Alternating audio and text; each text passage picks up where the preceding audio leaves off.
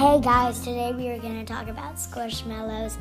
They are squishy stuffed animals. They all come in a circle, but they all have different designs and stuff.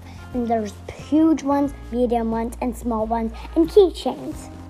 And I have like I have I have three squishmallows. I have one huge one, one medium one, and one small one and the small one is a unicorn, and the medium one's a unicorn, and the big one's a bunny rabbit. And it's they're so cute.